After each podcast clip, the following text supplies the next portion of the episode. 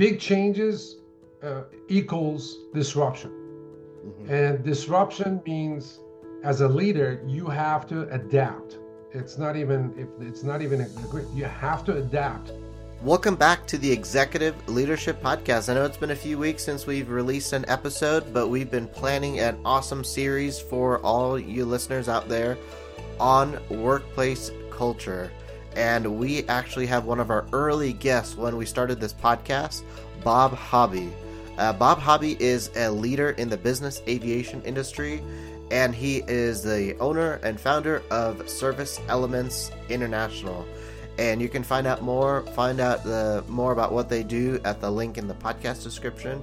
We're going to be starting a conversation on the theme the leadership that brought us here is the leadership that's not going to take us into the future. So, what does that mean? That might bring a lot of questions. What does that mean? The leadership that brought us here is not going to take us into the future. And so we're going to unpack that over the next couple weeks with some awesome guests. And we're going to kick it off with Bob Hobbi. And hope you enjoy this podcast discussion that I have with Bob Hobbi. Hope you enjoy. Well, Bob, thank you so much for being back on the podcast. Really happy to have you back on, and thanks for your time again. Yeah, absolutely. Thank you for having me. And I always enjoy these podcasts. It's my favorite topic. So um, I'm always looking forward to to sharing some some you know some of the things that we learn throughout our activities in the industry. So yeah, it's it's it's it's definitely been a joy getting to know you over the last couple years a little bit more both meeting you virtually and in person. So, and it's really awesome because we we both do work in the same space, so it's good yeah. to yeah come every now and then and compare notes to see what's going absolutely. on. Absolutely, absolutely, yes, yeah. So, uh, really, since uh, we last talked, um, really, we've been really talking about this overarching theme, which is really based on what we're both seeing is really the leadership that brought us here is really not going to take us into the future. And this is something that I've been listening for a while now, but never really took a deep dive into this because this is such a critical right. topic because it is right. true, right? The yeah. leadership that yeah. brought us here is not going to take us into the future. So why yeah. why is this something uh, important to know and understand, Bob? Yeah.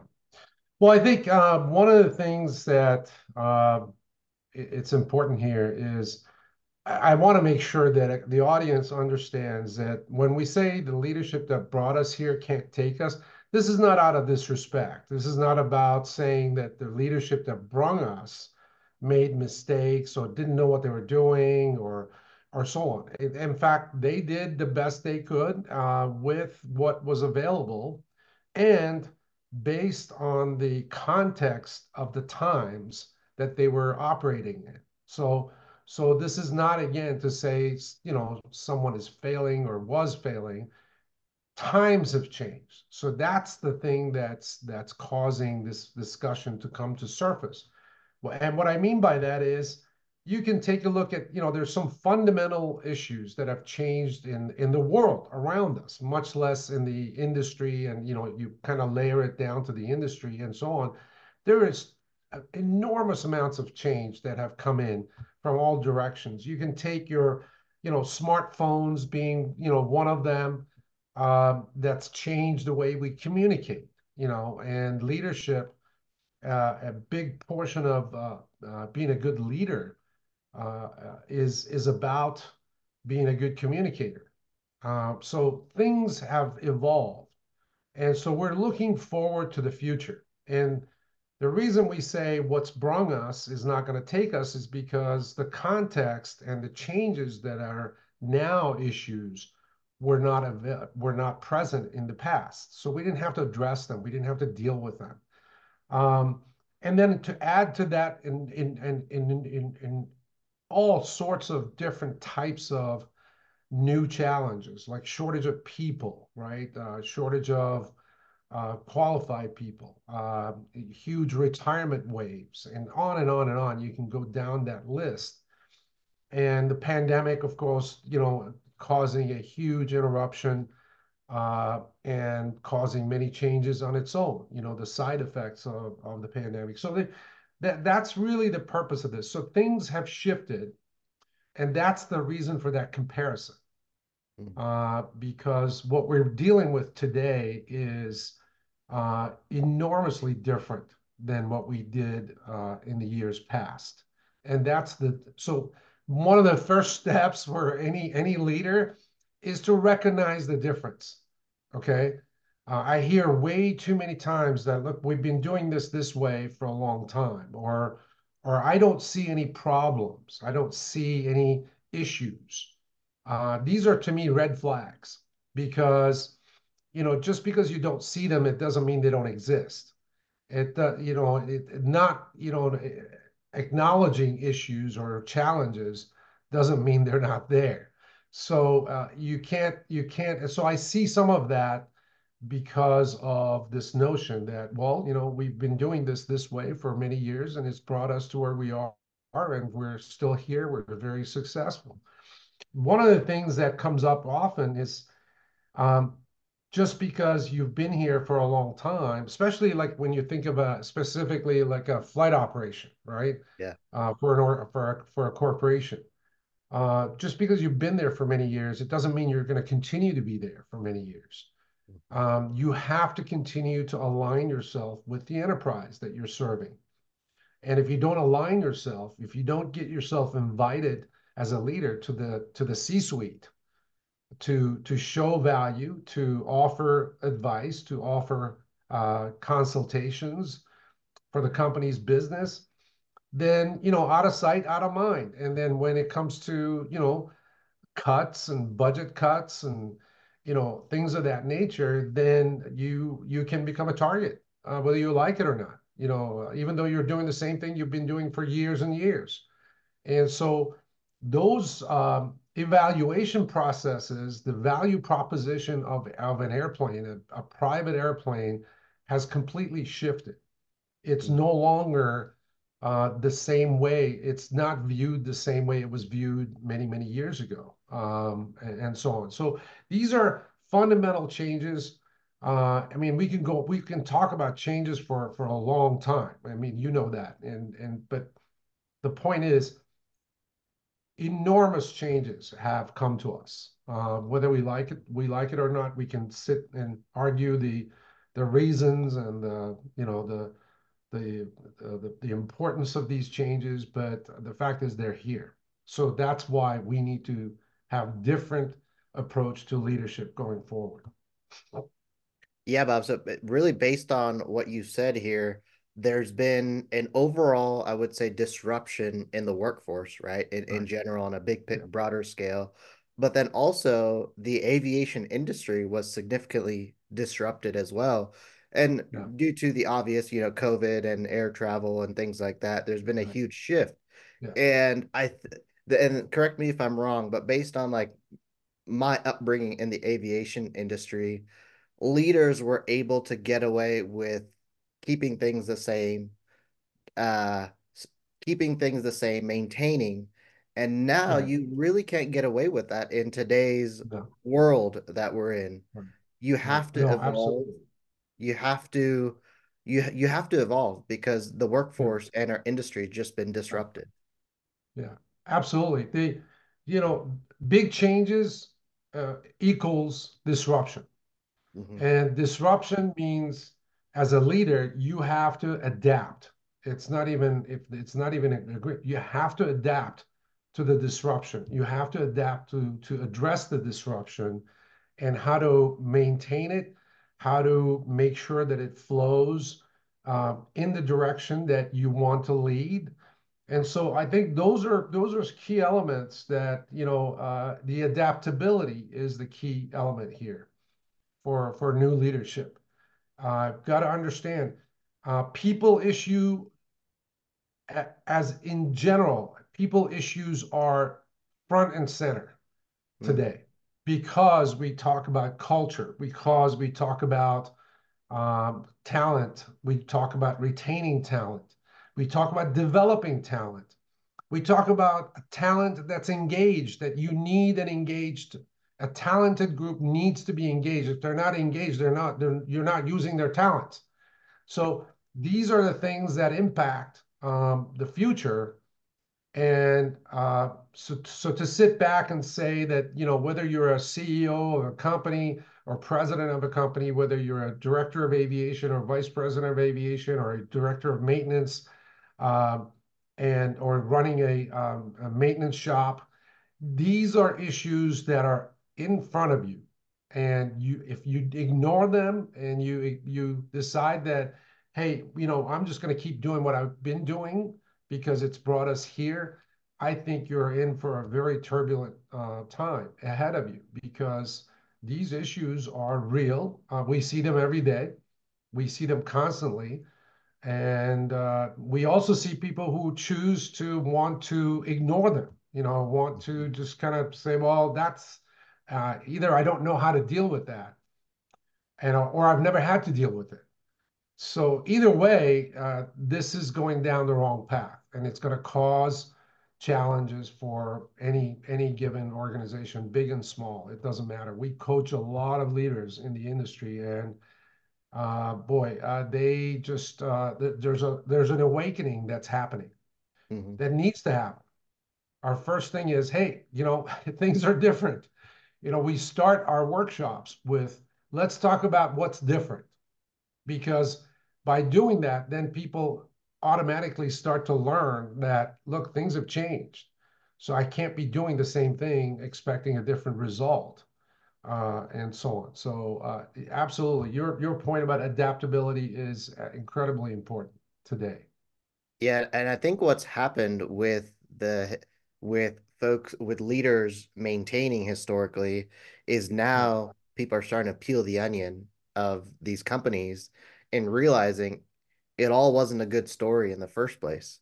It all was being a good story was being told, but when you look inside the organization, the culture's not great. It's developed toxic environments for years, and now it's it's really now you have to go and unravel it and start to make those small shifts and small changes, yeah. which is not an easy task nor an easy journey. Yeah. Yeah. Exactly. I mean, and I think, you know, the the the blend that we're getting with all these changes, okay, the the sort of culmination of all these coming together, the talent shortage, the retirement, the change in in in the uh, world culture, the change in the aviation and aerospace culture, all these things are coming together, and they do create an enormously different environment for us to be to be leading into. And so we have to recognize what those are. We have to address them. We have to recognize. I, you know, I frequently I ask, uh, you know, uh, leadership audience, like, uh, what percentage of your time is spent on people issues? Um, and they say, uh, you know, about 15, 20%, uh, you know, uh, of my time. And I tell them, I said, what, you know what? You you have to change that. You have to turn that into double that or go to 50% of your time at minimum. Because if you're not attending to your people, you're going to miss things. And when you miss things, it doesn't matter the procedures that you have in place, the technology that you have in place, the airplanes that are um, you have in place. All that stuff means nothing if you don't have your people in the right place and being led in a good direction with some some knowledge of understanding where we're going, why we're going there, and uh, what's my role, and where you know where you know what's the target, where what are what are we aiming for, and you know we've struggled with this question. Like it's hard to set a goal Uh, that motivates people, right? In in an in an organization. Well, we, in my humble opinion, we just got handed a perfect gift for that that issue. The perfect gift is that the new generation that's coming into work workforce for us is looking for a good place to work in. That's a goal. That's an objective to, to arrive at. That's a gift because before we didn't have it. You know, you hit to chief pilot and then, you know, you have nowhere else to go. You hit the director of aviation, that's the glass ceiling. You don't go anywhere else. And so and, and so on and so forth. But now, as a leader, I we just got handed an enormous gift, which is something we can actually impact, something we can actually do something about. uh, have developing a culture of engagement that keeps people into in your organization, keeps talent with you, a culture of developing talent, which keeps people being attracted to your organization. I want to go there. This is the way you you lead for the future. Is you want to create an organization when people say, you know what, that's where I want to work at. That's the company that is doing the right things. And so this is this is a gift. This literally is a gift because we didn't have we had a hard time finding those uh, focal points to you know to, to, to drive to the objectives to drive to you know and saying okay we got to have more revenue. That is just useless as far as rank and file of people are concerned.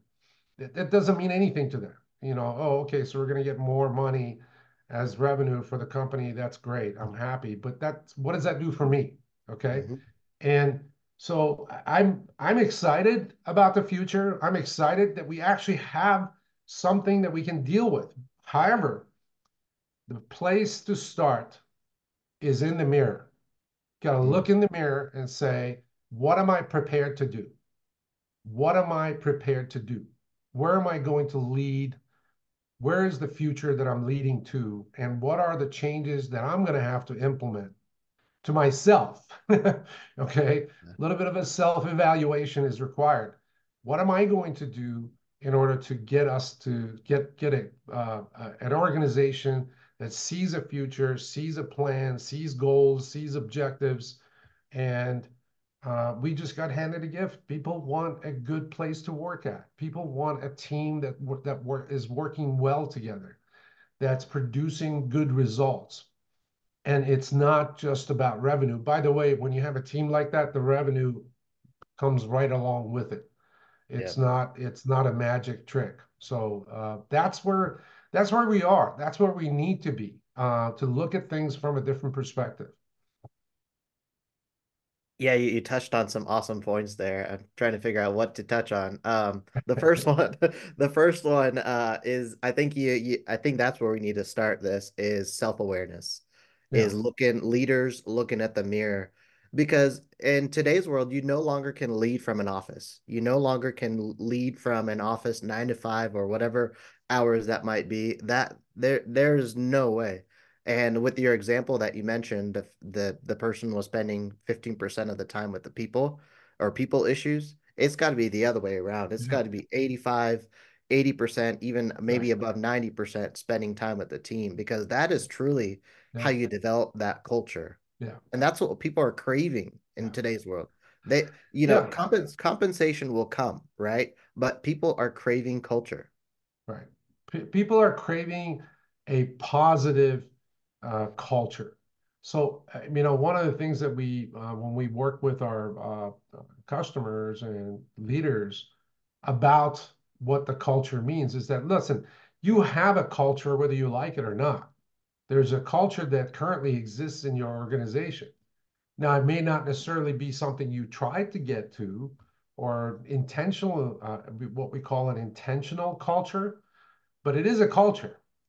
And sometimes, as a leader, in order to start to make some some uh, corrections, direction, you know, directional changes, whatever you want to call them, adapting new ways, you have to undo the previous culture. Okay, not because it was a bad one, uh, not because it was uh, something that shouldn't have happened, but because things have changed. So you got to give reasons to people about why you're about to make a change in the culture. And so people do want a robust uh, culture that creates that uh, that sort of sense of belonging, which then motivates the engagement for individuals to be engaged in making decisions.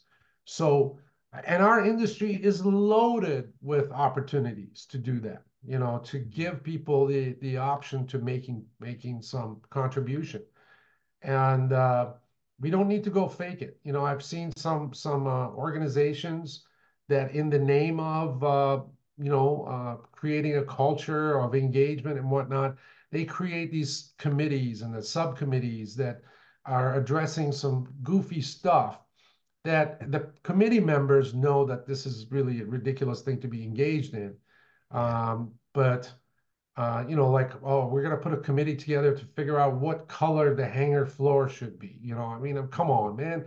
There's got to be better ways of doing things. So we got to we got to come up with tangible things that people can actually feel like they're part of the organization. I'm not saying don't pay attention to the color of the hangar floor, but I'm just saying let's not fake engagement. Okay, don't create fake engagement. A lot of people start going down that like and then people who are in these groups they know it you know they it's not like they don't they don't know it yeah. they call it uh, all kinds of goofy names. They're gonna oh we're going on another wild goose chase. You know the boss says we got to go do this. And what does that got to do with anything? And or how important is that right? So those are the things that that you're um, you're really are uh, struggling with to create that engagement. And um, one of the things about that is get rid of the traditional leadership ways of doing things. Mm. The traditional things that we've had in the past are, again, obsolete today. They're yeah. not going to help us get there. So if we want to keep using the same leadership techniques, leadership uh, initiatives to create a new culture, well, you're going to fail because it's not it's not designed for that. Um, on the other hand, if you, but you have to be a leader that that you know pushes the envelope. You have to be a leader that presses the uh, the team to find easier, better ways of doing things. A simplest example I can make, I like examples in these things because the simplest one, I may have used it before. I mean, we were interviewing a passenger, you know, uh, a, a C-suite user of aircraft, and he said, Bob, you know, the problem I have with our flight department, they're struggling keeping up with what I have to do. And I said, Well, what do you mean? He said, Well, it used to be years ago, I would go to China and I would stay there for a week. So the same crew that flew me there would stay there for a week. They would get plenty of rest and we'd fly back. So today, I may fly to China for 18 hours and stay on the ground for 12 hours and then come right back. So now this requires an entirely different scheme of, of scheduling and crewing people on these airplanes, right? How you crew people. And so the flight operations has to recognize this and has to recognize that the, the, the extent of change that this brings to the table that you can't use the same criteria that we used 10 years ago when this guy was going there and staying there for a week Mm. Okay, so that that puts a whole different uh, pressure in the in the organization. How do we? Do we need more people? Right? Mm. Do we need more uh, more pilots? Do we need more technicians? Um, I mean, things are different, and they they mean to um, if we don't align ourselves, um, what that means is that that will you know will be uh, disconnecting with our constituency, with our customers who we're trying to serve, right? So that's those are some of the fundamental changes that really impact how we do stuff. Uh, and and you know the, the other part of it is, you know, you hear it all the time: quality of life issues. Well, quality of life is not just about being with my kids, um, okay, or having time off. Quality of life is the culture of work. When I'm working, is it a good place? Is it a is it a uh, team environment? Is it people have do, do, people have each other's back, or is there backstabbing going on? Is is there um, do I feel comfortable, you know, in the environment that I'm am living in? So it's not just about quality of life, meaning quality of life at home. It means quality of life at work as well. You know, I, I challenge leadership constantly. Create a culture where people enjoy coming to work. Create it.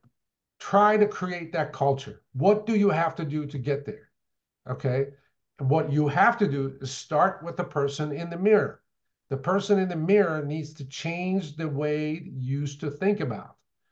um, uh, how a culture uh, evolves and, and forms. So those are some things that we we we see out there that that really have to be uh, be up, you know front and center for future leadership. Mm. I wanted to I wanted to go back to you know the when we're talking about the leader, um, you know when the, when the leader, you know, you mentioned the leader needs to look at themselves in the mirror before even looking at their culture. Um, but but based on the work that you do, what are the challenges that you see leaders face where they don't necessarily want to look at themselves in the mirror? Yeah. Well, I think part of it is look, change is change is difficult, right? Mm-hmm. For all of us. You know, you I'm sure you have habits. I'm sure every single person in the audience have their daily routine habits. Think mm-hmm. about the day where you have to kind of uh, do a different routine and you have to change your routine. It's disturbing. it's like, hey man, that's my corner of the, you know, that's the seat I like to sit in. And that's the way I like to have my coffee. And that, and so change is disruptive. But we have to uh, train ourselves to purposely become, um, forget about pushing back on change, actually embracing change and bringing it in on purpose, knowing full well that's going to be uncomfortable, you know, and uh, that's going to uh, dislodge you uh, somewhat from your comfort zone, right? But so that's the first thing that I think we see out there is that people just want to avoid change until uh, they uh, they absolutely have to make it, which unfortunately sometimes that's the that's a terrible thing to do because now you're reactive as opposed to being proactive towards the change or towards the because when you're proactive as a leader you're moving towards something that you know it's coming and you're preparing for it. You're creating your, your culture to adapt the change and bring it in. And I dare say to control it, mm-hmm. to control it even better, because then you can fit it into what you're doing versus having to react to it, which means you're going to make some probably some bad decisions.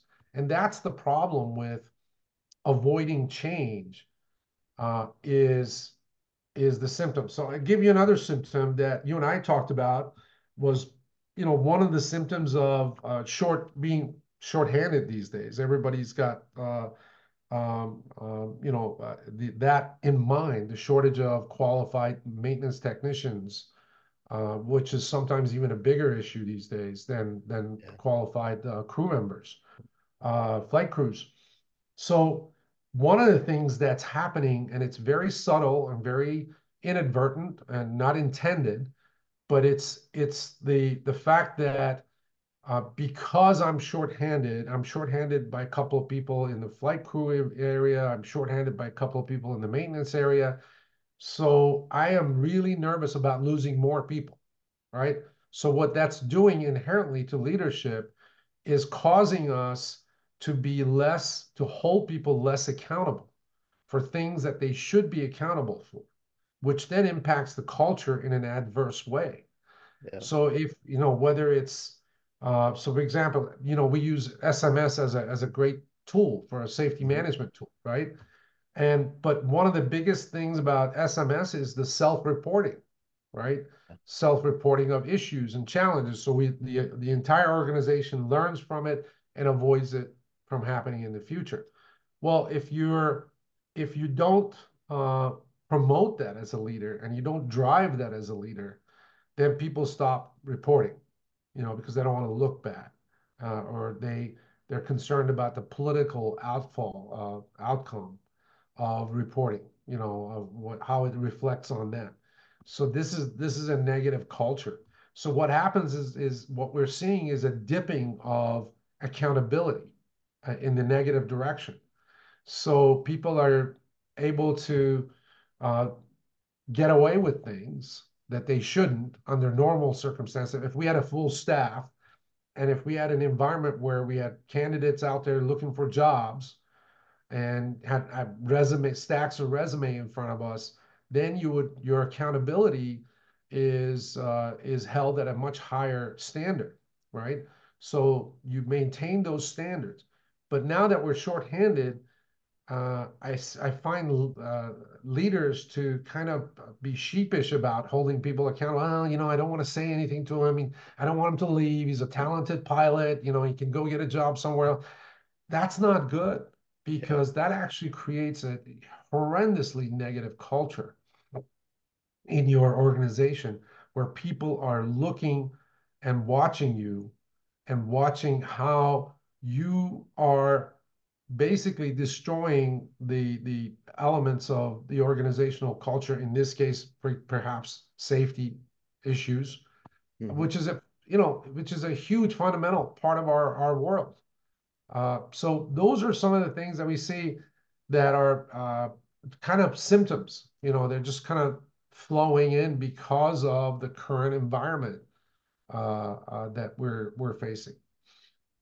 Yeah, I, saw that very prevalent, especially when when I was in the front line and during the COVID, and even even it still is today where, you know, you're short staffed, and I'm talking from an FBO perspective, is you're short staffed and um you look the other way just because you got to do what you got to do.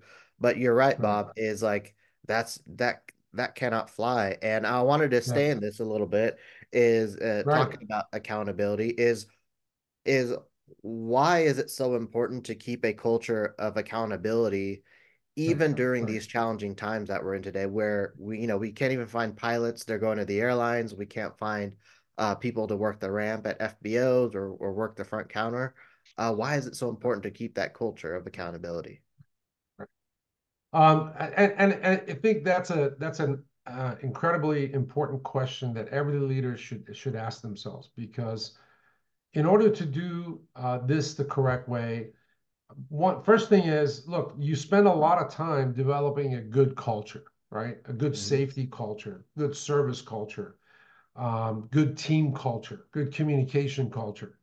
So all this you spend a lot of time. This doesn't come together overnight. It's not an event that you can take a step and have these things happen. It takes a long time of nurturing and building a culture.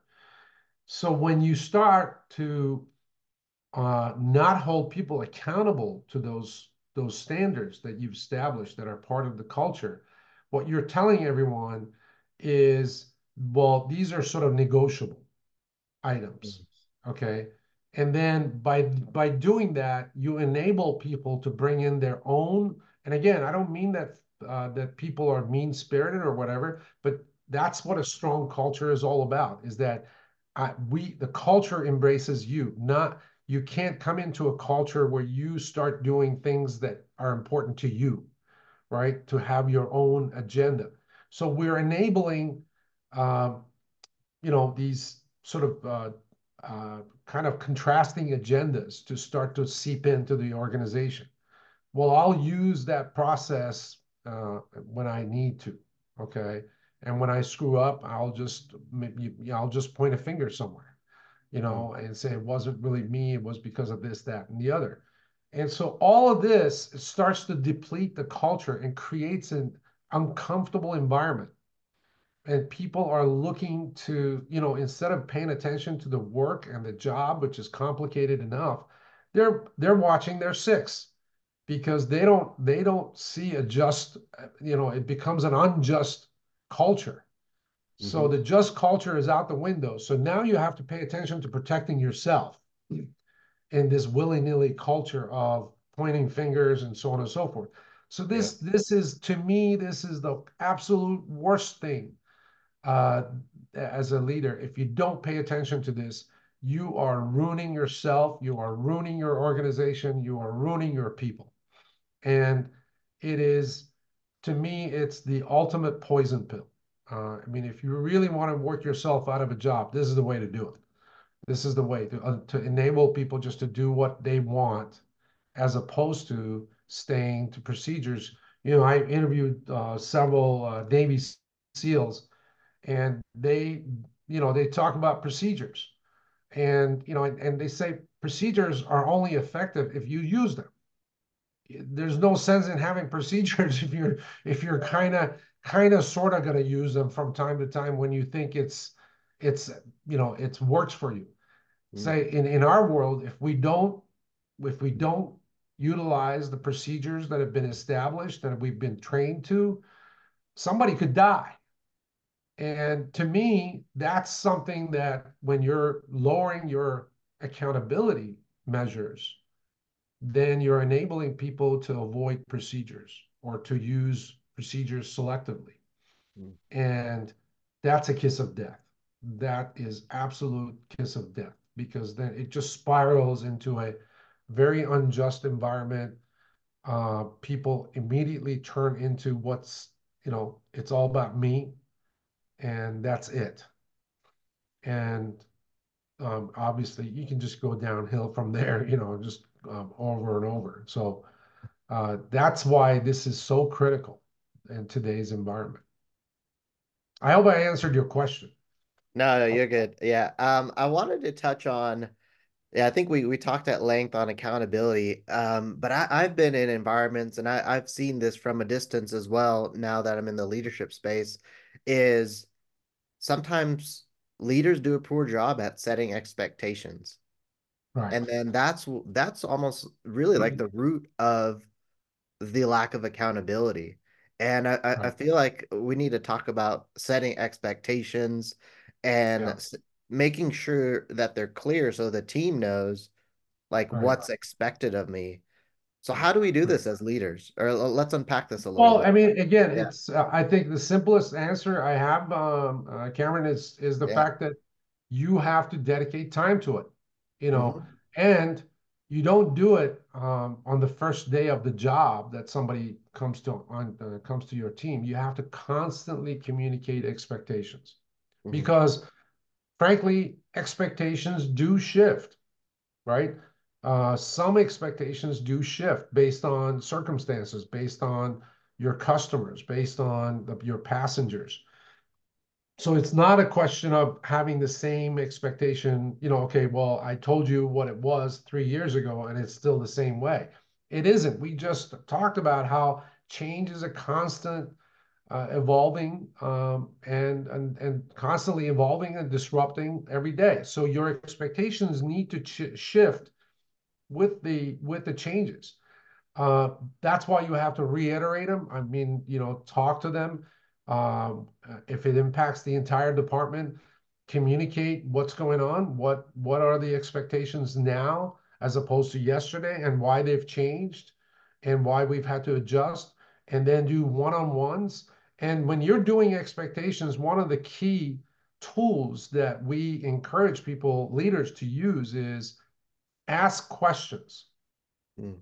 Like, Bob, do you understand Tell me what my new expectations are. Tell me what the expectations are. Tell me what you heard. And don't allow for any misinterpretation. Don't allow for any misunderstandings to, don't allow for any daylight in there, you know, to make, make sure they understand completely what your expectations are. And it's the second part of that, sometimes the tougher part is then hold people accountable to those expectations uh, if you're telling this is what I want to do, okay, and then the minute they see that you don't really do that consistently, you then you've just told them that this is all bogus. This is a waste of time. You were just saying stuff just to say it. You don't really mean to uh, to uh, to have those expectations as the established uh, part of the culture, right? So so that's that's a fundamental uh, uh, piece on this is that that you you have to constantly and and frequently review expectations with your teams, respective teams, and one-on-one, and so on. The other part is you have to constantly hold people accountable to those expectations. You can't just state them and then walk away and mm-hmm. hope that they're going to uh, basically meet your expectations. You have to check on it. You have to measure it. Um, you have to have metrics on it. You know, you have to have all these things. So these are the changes that we're talking about, uh, Cameron. At the beginning, we talked about I'm looking in the mirror. What are the what's the change that I have to adapt to? And so these are some of those those changes that we've been talking about.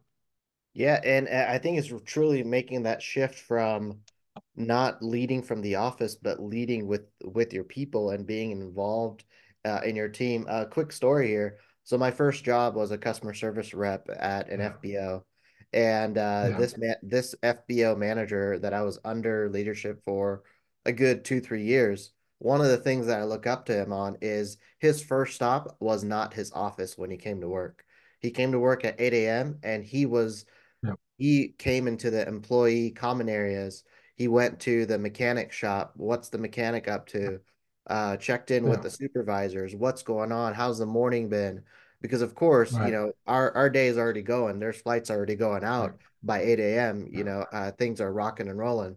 Uh, how is the right. day looking? Making sure the well-being of the team, engaging, yeah. and then it was going in the office, and then periodically through the day, he would be present. You know, there'd be times when he need to hunker down and do that administrative work, whatever you got to do as as right. uh, an FBO manager. But he was always present and involved and not afraid to step right. in when needed. Yeah, I think that's uh that's a that's still valid valid leadership. So when we say we need to change, we don't mean change everything. Yeah. Right. There are things that that work and align with what are with some of the things we're talking about. So uh I had similar stories. You know, I you know I I have to you know I had to recently correct someone a little bit. Uh, similar story. This uh, one leader said, you know, they have a huge facility, very nice facility, very well manicured facility, and you know they've got people that come and clean the the the grass, they cut the grass and trim the bushes, all that stuff to make it look really presentable. And so he says from time to time, though, the wind and stuff, you know, the trash uh, flies in into this area. And so one of my leadership uh, tools is that uh, I run out there, uh, and when everybody sees me through the through the all the glass and windows, that I'm doing that. So they start coming out, and they start picking up all the stuff.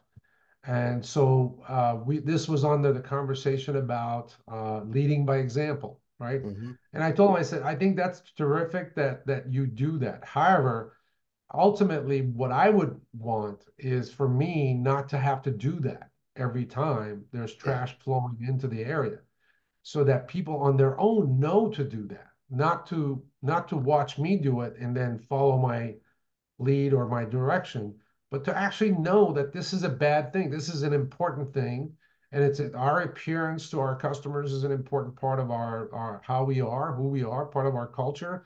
And so I shouldn't have to step outside to do start cleaning for everybody to start seeing that and joining me. They should do it on their own. Uh, and they shouldn't be waiting for someone to cue them up or, or tee them up.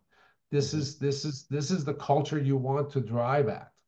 Um, I appreciate the the example, but I think there's another step that you need to still go. You need to yeah. go further with this, you know. So that's those are some of the things that I think you, then you know you have an engaged group.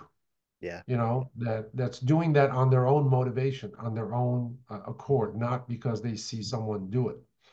So, and that's what you call true culture. Yes. Yes. Exactly.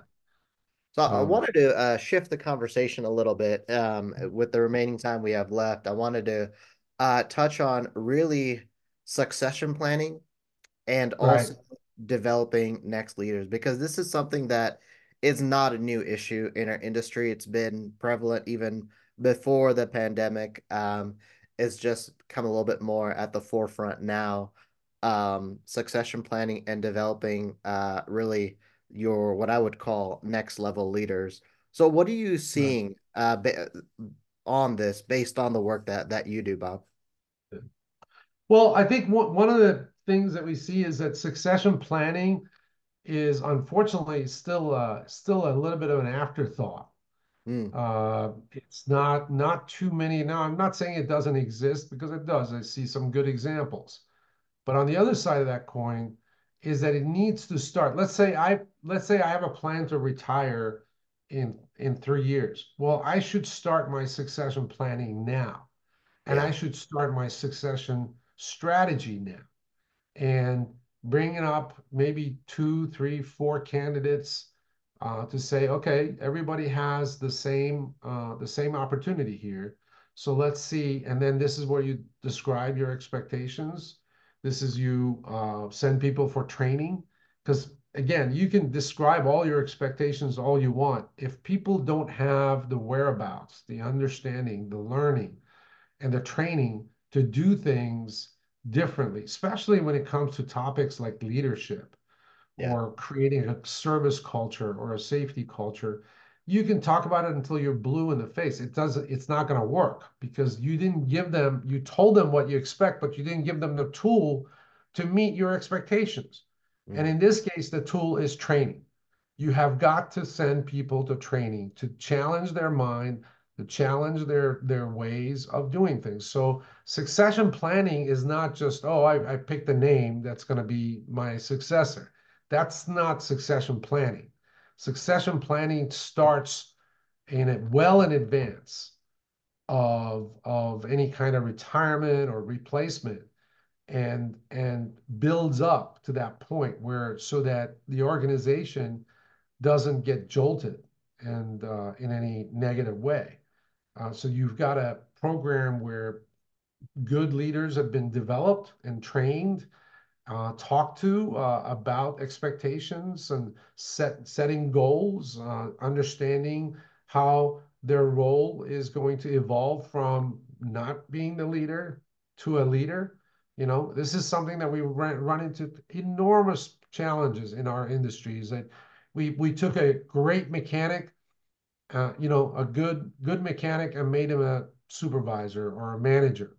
Yeah. Uh, we took a great pilot and made him a good, uh, you know, supervisor or a chief pilot.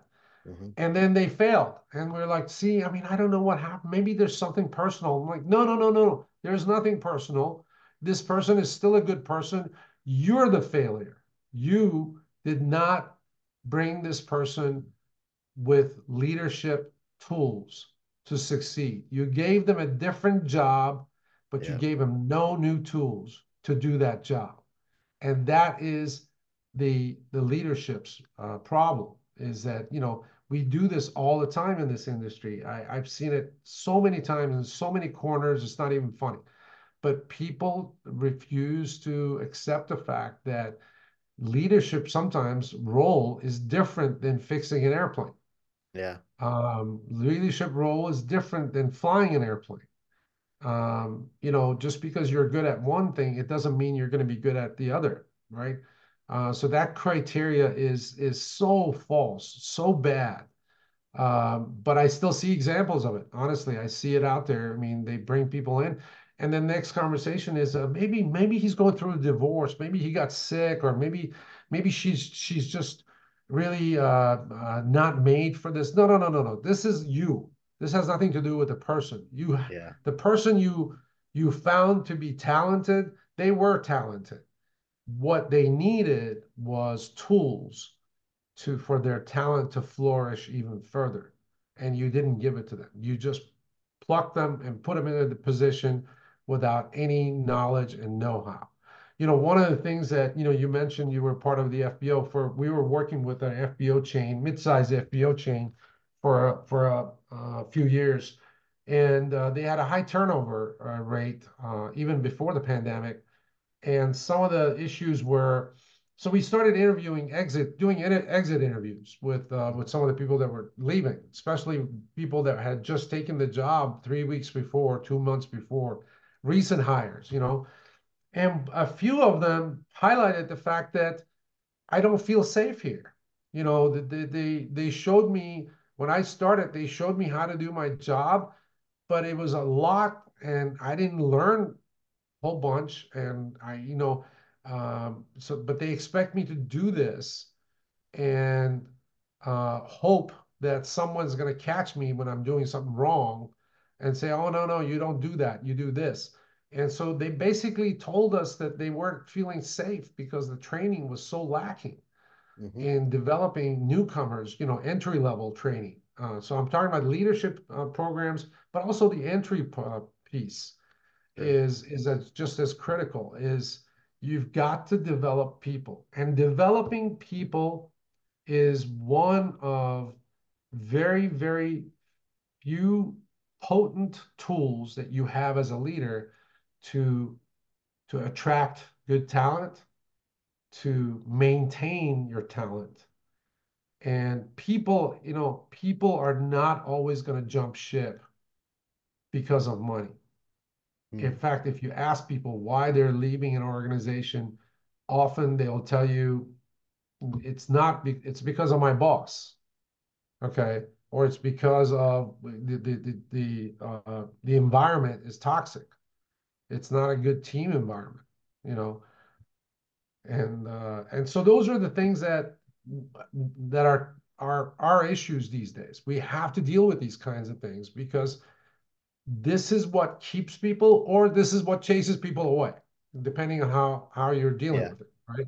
So that's an important piece. Yeah, I, th I think that's so important because uh, looking at your FBO example there, uh, I've seen so many line service uh, technicians at FBOs promoted just because they were good line service people. Right. But it doesn't mean that they're good supervisors. It doesn't right. mean that they can manage the ramp and manage people and manage customer issues and all the things that come up yeah. as a supervisor. Yeah. Yeah, absolutely. And, they so it's a different job function. You mm-hmm. know, completely different job function. So. And that's often the missing element when you talk about developing your people is the investment. And it is an investment in leadership, training, and development, and in growing your people beyond the technical side. I mean, you touched on something good, Bob, is you have to be really good and have a good training program in place to make sure that you're training the technical aspects of your job of the job, but you also have to take it another level by making sure you're even doing more to develop right. your people. And uh, uh, I'll do a plug for the last episode that we did in episode two is where we talked about the value of professional development and training yeah. organizations. And oftentimes, uh, I've seen organizations really hesitant to even spend a dollar doing it. Well, I, I don't know if I ever told you the story. I was sitting in a FBO somewhere. Uh, actually, it was a charter management company, yeah. And um, and the uh, the president of the company was, uh, you know, we were talking about ServiceElements, doing uh, programs, training, and so on, professional development programs, customer service, uh, leadership, and so on. Uh, and he said, you know what, Bob? I mean, you know, he was asking me about the costs, and I told him about the, the how much it costs and so on. He said, well, you know, the problem I have is that, you know, this is a lot of money for me to invest in this individual, and then they're going to leave you're yeah. right. And so, um, so my answer was, okay, what if they don't? So now what? Um, you have a someone who's touching your customers, dealing with your customers on a daily basis that's not uh, trained to do. And uh, and by the way, when do you think this person might leave? Well, six months from now or whatever. Okay, so for six months, they're going to be dealing with your customers based on what they think should be done versus a, a common direction, uh, well, uh, you know, communicated expectation as to how we deal with our customers and how we serve our customers and so on. Um, and uh, and that was just to me that was like the but that's how short-sighted some of the traditional thinking about leadership has been in, in our industry is that well i'm not to i'm not to spend that money um, because I, they may walk out the door you know and uh, and and the point is you're not spending your money just on that individual you're creating a culture of learning mm-hmm. and you're maintaining and somebody else coming in sees that as a positive Okay. They're not going to ask you for $5 more an hour. They're going to see that you have an invested uh, culture that wants to build and develop people. And people today, more than ever before, are focused on my development. What am I learning? Where am I going? Yeah. And I think that's that's a huge, huge gift. Honest, honestly, you know, we've in the past we've been challenged with these uh, issues, but today these are gifts that we can easily take care of. I mean, there's solutions for these issues. There is ready and present solutions that can be implemented in a nanosecond if you want to. And you have to think of it, like you said, as an investment. Mm-hmm. This is an investment not only in these individuals' future, but our own future, you know, our own direction. Because if I if I have and in our industry, this makes more sense than any other industry. Look, you you make a customer mad, it will cost you hundreds of thousands of dollars.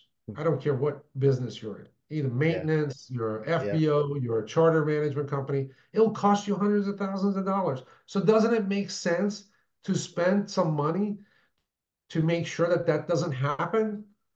Uh, to make sure that that those customer issues are dealt with in a professional manner, in a good way, with good outcomes. Mm-hmm. You know uh, that that people will feel good about themselves, uh, as opposed to those you know folks that are they get so sheepish because they don't even know what to say to the customer because they've never been trained to to say it.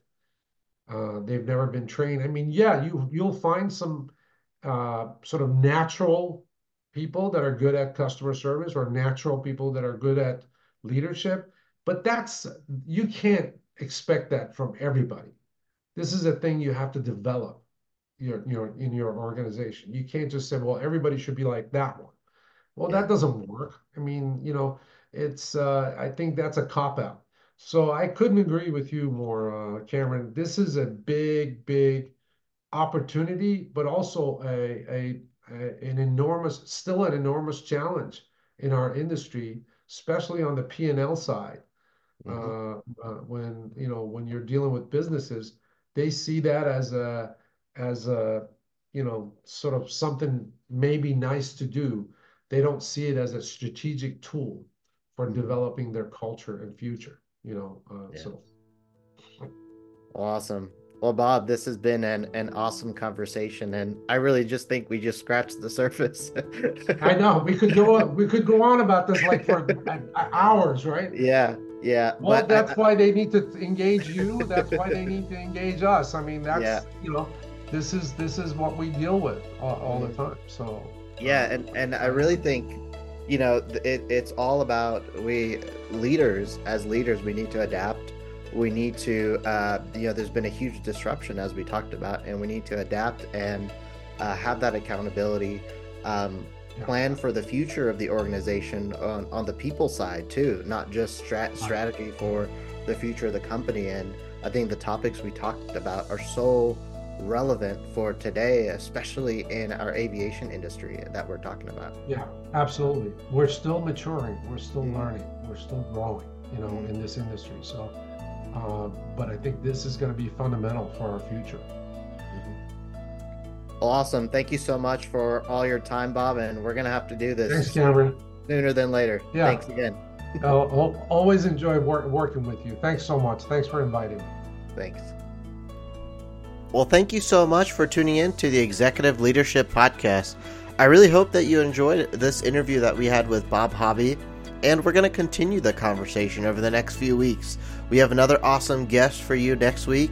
Uh, he's a hospital CEO and just came out with a new book, and we're going to continue talking about this topic of workplace culture and furthering the discussion on the leadership that brought us here will not take us into the future. And so hopefully you're able to understand what I was talking about early on in the podcast, what that truly means and I really hope this sparks some some great conversations with your leadership teams, your leaders, um, wherever you are at in your leadership journey, uh, whether in your HR, and that it sparks some awesome conversations.